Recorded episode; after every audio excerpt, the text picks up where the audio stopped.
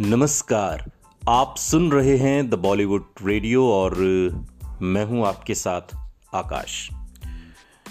दोस्तों, किस्सा राजेश खन्ना और राजेश खन्ना की को एक्ट्रेस रही शर्मिला टैगोर का है। दोनों ने साथ में कई फ़िल्मों में काम किया, लेकिन एक वक्त ऐसा भी आया जब शर्मिला टैगोर ने राजेश खन्ना के साथ एक तरीके से काम करना लगभग बंद कर दिया था।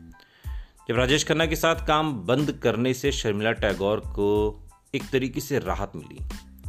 और इस किस्से का ज़िक्र आज हम अपने इस पॉडकास्ट में कर रहे हैं। शर्मिला टैगोर और राजेश खन्ना ने पहली बार साल उन्नीस उनहत्तर में आई फ़िल्म आराधना में एक साथ काम किया और इसने इनके करियर को एक तरीके से हमेशा के लिए बदल कर रख दिया। जल्द ही वो फ़िल्मों के हिट कपल बन गए और कई फ़िल्मों में साथ में काम किया। लेकिन शर्मिला के लिए ये जुड़ाव बहुत तनावपूर्ण था और उन्होंने इससे दूर जाने का फैसला कर लिया।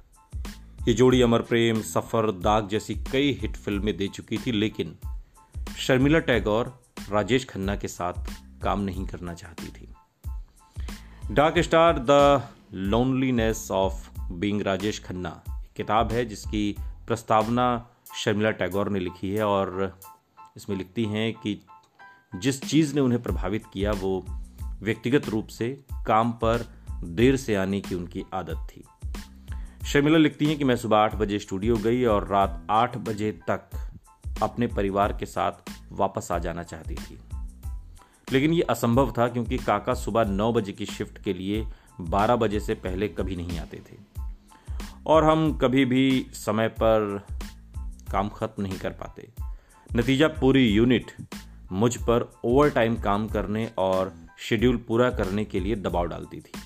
ये एक परंपरा बन गई थी, चूँकि काका के साथ मेरी कई फ़िल्में थीं, इसलिए मैंने खुद को हमेशा एक तरह से मुश्किल में पाया और धीरे धीरे फिर यही चीज़ें तनाव बनने लगी और फिर ये तनाव काम पर दिखाई देने लगा, जो कि मैं नहीं चाहती थी।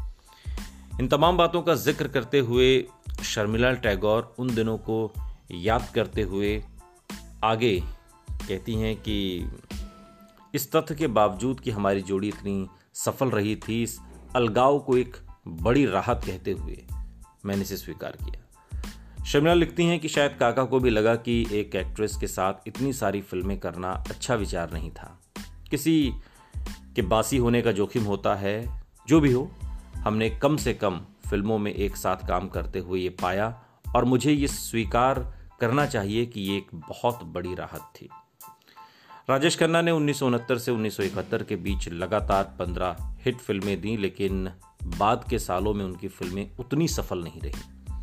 अपने कई समकालीन एक्ट्रेस की तरह, वो भी अब हिट एंड मिस अभिनेता थे और जिस आसन पर उन्हें एक बार रखा गया था, उसे नीचे खींच दिया गया। शर्मिला टैगोर ये भी लिखती हैं कि काका के लिए सनक जैसा कि उन्हें प्यार से बुलाया जाता था, अचानक शुरू होने के साथ ही समाप्त हो गया। कश्मीर की कली में शर्मिला टैगोर ने काम किया था और उन्होंने लिखा आगे कि इसने काका को एक निशान छोड़ दिया।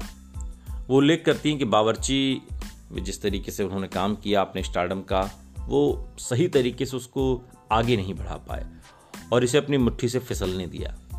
इस बारे में बात करते हुए वो अपने तरीके से कैसे फंस गए, उन्होंने लिखा कि वो ये नोटिस करने में नाकामयाब रहे कि दर्शक अब बदल रहे हैं। जो भी भूमिकाएँ वो कर रहे थे, कम से कम वो अब इतनी प्रासंगिक नहीं थी, इतनी मौजू नहीं थी।